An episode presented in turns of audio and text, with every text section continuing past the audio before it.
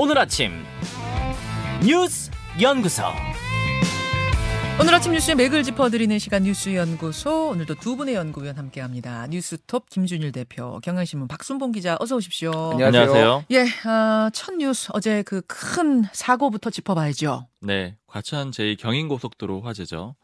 고가에 있는 방음 터널에서 화재가 났거든요. 네.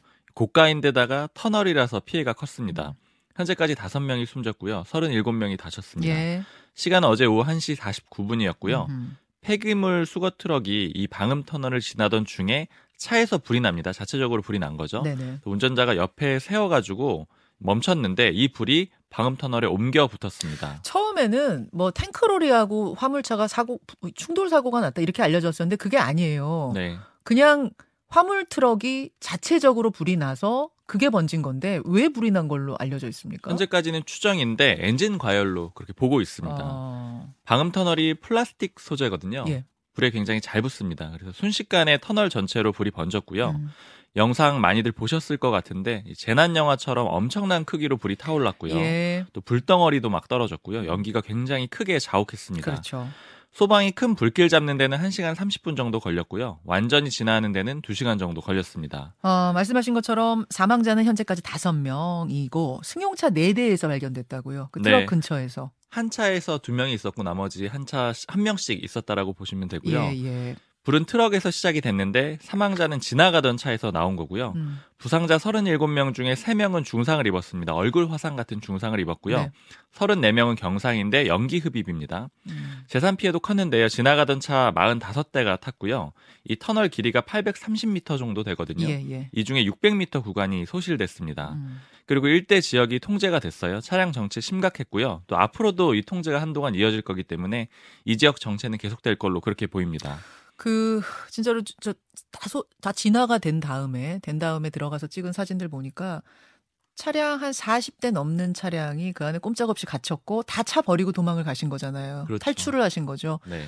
완전히 전소된 상태. 정말 폐허 같은 전쟁 같은 상황에 사진들이 생생하게 뭐 타전이 됐어요. 네, 차가 정말 뼈대만 남아 있는 네. 그런 모습들이 너무 많이 보였죠.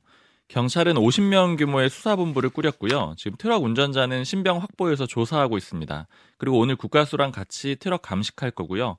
또 피해자들 신원 확인하기 위해서 DNA 감식도 요청해둔 상황인데 워낙 이 화재가 강했잖아요. 그래서 지금 많이 훼손이 됐기 때문에 확인이 안 되는데 다만 차량 번호, 번호를 토대로 해가지고 피해자 가족들한테 연락은 해둔 상태입니다. 예. 김준일 대표. 네.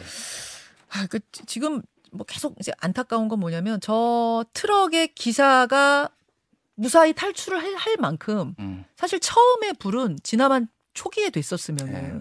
더 번지지만 않았었으면 이렇게까지 커질 일이 아니었는데 음. 예, 워낙 주변의 자재들은 잘 타고 타는 자재였고 진화할 만한 장비는 없었고 소방차는 20분 걸렸고 음. 이러다 보니까 불이 커졌네요. 그러니까 뭐 규정들이 어떻게 변했는지 좀 설명을 드리면 네. 은 원래 옛날에는 방음 터널은 아예 터널로도 분류가 안 됐습니다. 어. 그러니까 터널에 기본적으로 설치해야 되는 것들이 있잖아요. 예를 들면 뭐 소방 시설 뭐 이런 것들이 아예 없 없다가 2016년에 도로터널 방제 시설 설치 및 관리 지침이 개정이 되면서 소화 설비, 피난구 등을 갖추게 됐어요. 네네.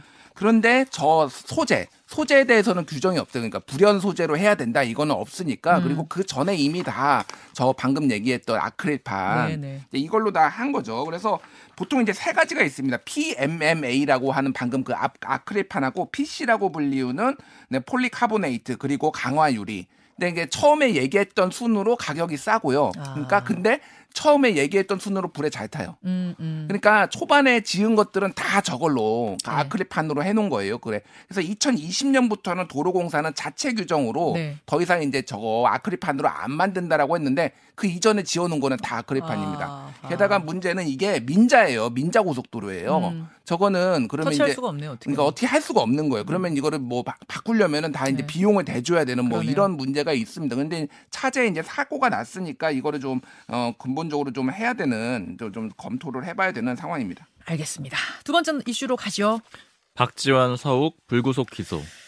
어, 불구속 기소 박지원 전 원장 서욱 전 장관 그러니까 네. 기소가 되긴 됐는데 구속은 아니네요. 맞습니다. 재판에 넘기는 상태고요. 네. 이게 지금 서해 공무원 피격 사건, 월북몰이 사건 요거에 관련해서 혐의를 적용해서 재판에 넘긴 거고요. 큰 그림을 한번 좀 봐야 되는데요. 이제 이미 앞서서 구속이 됐던 서훈 전 청와대 국가안보실장이 있거든요. 예. 검찰은 이 사건의 주범, 즉 최종 책임자로 서훈 전 실장을 보고 있고요. 박지원 전 원장하고 서욱 전 장관은 그 지시를 받은 종범으로 보고 있는 그런 음. 상황이라고 음, 보시면 돼요. 음. 검찰은 서훈 전 실장이 이대준 씨가 피살된 걸 감추려고 했고 또 자진월북으로 단정지어서 다른 기관에 지시를 내렸다고 보고 있거든요. 음. 그 이 두 사람 그러니까 어제 불구속 기소된 두 사람은 그 지시를 받은 사람이라는 거죠. 예. 박지원 전 원장은 이 지시 받아가지고 국정원 내 첩보하고 보고서를 삭제했다 이렇게 검찰이 보고 있고요. 지금 첩보를 몇 건이나 삭제했다고 검찰은 보고 있는 겁니까? 한 지금 명확하게 밝히지는 않았는데 한 100여 건 정도로 보고 있습니다. 아, 그래요. 서욱 전 장관은요. 석 전 장관도 마찬가지로 서 전 실장 지시를 따라서 5,600여 건의 첩보를 삭제했다 이렇게 보고 있거든요. 5,600여 건이요. 네. 어. 그리고 이외에도 다른 혐의도 적용을 했는데 자진 월북했다라는 취지의 허위 보고서를 작성하게 하고 또 허위 발표 자료를 작성해서 배포한 혐의 이런 것도 지금 적용을 한 상태입니다. 예, 예. 검찰이 주범으로 보고 있는 서훈 전 실장 이미 구속돼 있는 상태라고 말씀드렸는데 네. 이제 이거를 검찰이 보고 있는 이유는 북한이 시신 불태운 사실을 알려지면은 남북 관계가 나빠질 거다 이렇게 서전 실장이 판단해서 사건을 은폐했다라고 보고 있어요. 음. 검찰은 서훈 전 실장을 더 조사를 해가지고요. 지금 자료 삭제 혐의를 더 조사를 할 거거든요. 예. 이 수사를 다 한 다음에 이 전체적인 수사를 마무리할 예정입니다. 예. 박지원 전 원장 어제 페이스북에 입장을 내놨거든요. 음. 조사 성실히 받았고 국정원 고발 내용 부인했다. 음. 부당함이 재판에서 밝혀지길 기대한다. 이렇게 얘기를 했고요. 특히 비서실장까지 기소한 건 유감이다. 이렇게 얘기를 했는데 이거는 노은채 전 국정원장 비서실장을 기소를 같이 했거든요. 여기에 대해서 국정원장 비서실장도 기소가 맞습니다. 됐어요. 어, 그렇군요. 자, 김준일 대표. 네. 그러니까 처음에 있었던 이 사건과 관련된 논란이 사실 끝까지 이제 마지막까지 좀 해소가 되지 않았다. 결국은 이제 법원의 판단을 구해야 된다 이런 상황이 된 것 같은데, 근데 검찰이 이제 이대준 씨 같은 경우에는 어 월북이 아니다라고 판단을 했는데 그 근거로 구명조끼를 입지 않았다고 판단을 했어요. 음. 그리고 나중에 입은 거를 이제 휴대하지도 않았고 그거를 그래서 가능성들에 대해서 얘기를 했습니다. 해상에서 떠다니는 뭐 이런 것들을 입었을 가능성. 근데 이것도 검찰이 이제 검찰의 시각이에요. 그러니까 이거 자체가 그러니까 뭐 한자가 써 있어가지고 그때 뭐 이게 어디서 나왔네 중국 어선이 다시 구조했다가 던졌네 그런데 이거를 이거를 가지고 그러면 월북인지 아닌지 여부를 사실은 이것도 알 수가 없는 거예요. 결국 이제 그것들이 쟁점이 될 것이고 예 예. 정책적인 판단이야 얼마든 할 수 있지만 그 과정에서 왜 첩보들을 유분리 나눠서 삭제했느냐 이제 요게 지금 검찰이 두고 있는 혐의인 거잖아요. 뭐 그렇죠. 이제 그거를 이제 소위 말해서 월북몰이를 은폐하려고 했다라는 게 검찰의 시각이고 뭐 이제 서훈 서욱 뭐 서훈이나 이제 박지원의 주장은 이거는 불필요하게 다볼 음. 필요가 없으니까 적절히 통제를 한 거다. 이게 뭐 그런다고 사, 이 사실관계가 사라지냐? 뭐 요 이게 이제 자, 엇갈리는 요게 거기가 이제 쟁점인 예, 겁니다. 쟁점이죠. 예. 너 예. 유불리에 따라서 삭제한 거 아니야? 아니다. 그게 아니라 필요한 것들 정리한 것이지 절대 유불리에 따라 삭제한 거 아니다. 요게 이제 엇갈리고 있는 지점. 결국 재판으로 가는 거네요. 결국은 뭐 파- 재판정에서 가려지게 됐습니다. 자, 박순봉 기자. 네. 음. 이게 문재인 전 대통령은 확실히 선을 그었거든요. 어제 검찰이 설명을 하는데 서면 조사도 안 했다. 이런 것도 좀 명확히 밝혔습니다. 즉 문재인 전 대통령은 이번 사건에서 좀 분리시키는 그런 모습인데 음. 이게 좀 왜인지 궁금해가지고 여권 관계자들이랑 쭉 얘기를 해봤거든요. 네.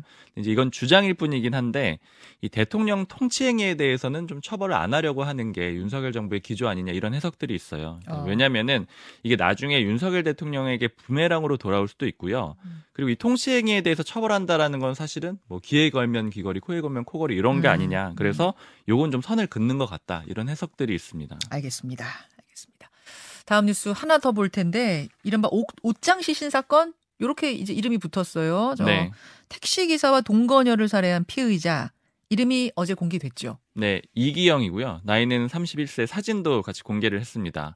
어제 경찰이 이 정보공개 심의위원회 거쳐서 공개를 결정을 했고요. 저 얼굴입니다. 예, 예. 요건이 충분하다라는 거예요. 범행 수법도 잔인하고 자백도 했죠.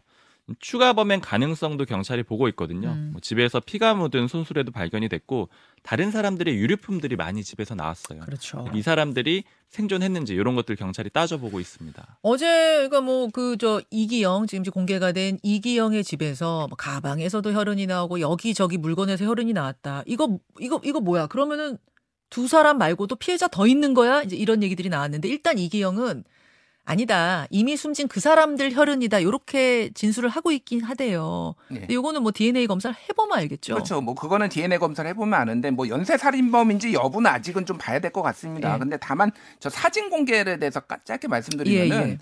저게 그 운전면허 사진인데 지금 법상으로 보면은 본인이 동의하지 않으면은 현재 사진을 촬영해서 공개를 할 수가 없는 거예요. 아, 저게 예. 지금 이기영의 운전면허사 지금 옛날 사진이라는 소리네요. 옛날 뭐 언제 언제 찍었는지 모르겠어. 근데 뭐 21살 때 운전면허 땄는지 네. 서른 살 때 땄는지는 알수 없으나 중요한 건 예. 이기영 얼굴을 본 사람들 얘기가 저 사진하고 많이 다르다는 거잖아요. 아니. 그러니까요. 그러니까 이거는 법을 개정해야 됩니다. 피- 음. 이거 피해자를 보호하기 위해서 얼굴 공개를 하는 건데 아무리 뭐 피해자 인권이 중요해도 이거는 바로 현재 사진을 공개할 수 있게 하는 게 빨리 법이 개정해야 됩니다. 맞네요. 예. 맞네요. 그 뭐 피의자 이기영과 유영철의 이 패턴 예전에 그 연쇄살인 사건의 유영철과 비슷하다. 패턴이 비슷하다. 그래서 거- 더 걱정스럽다. 여죄 여부가 이런 얘기가 지금 계속 나오고 있는 상황까지 전하면서 두 분과는 인사 나누겠습니다. 고맙습니다. 감사합니다.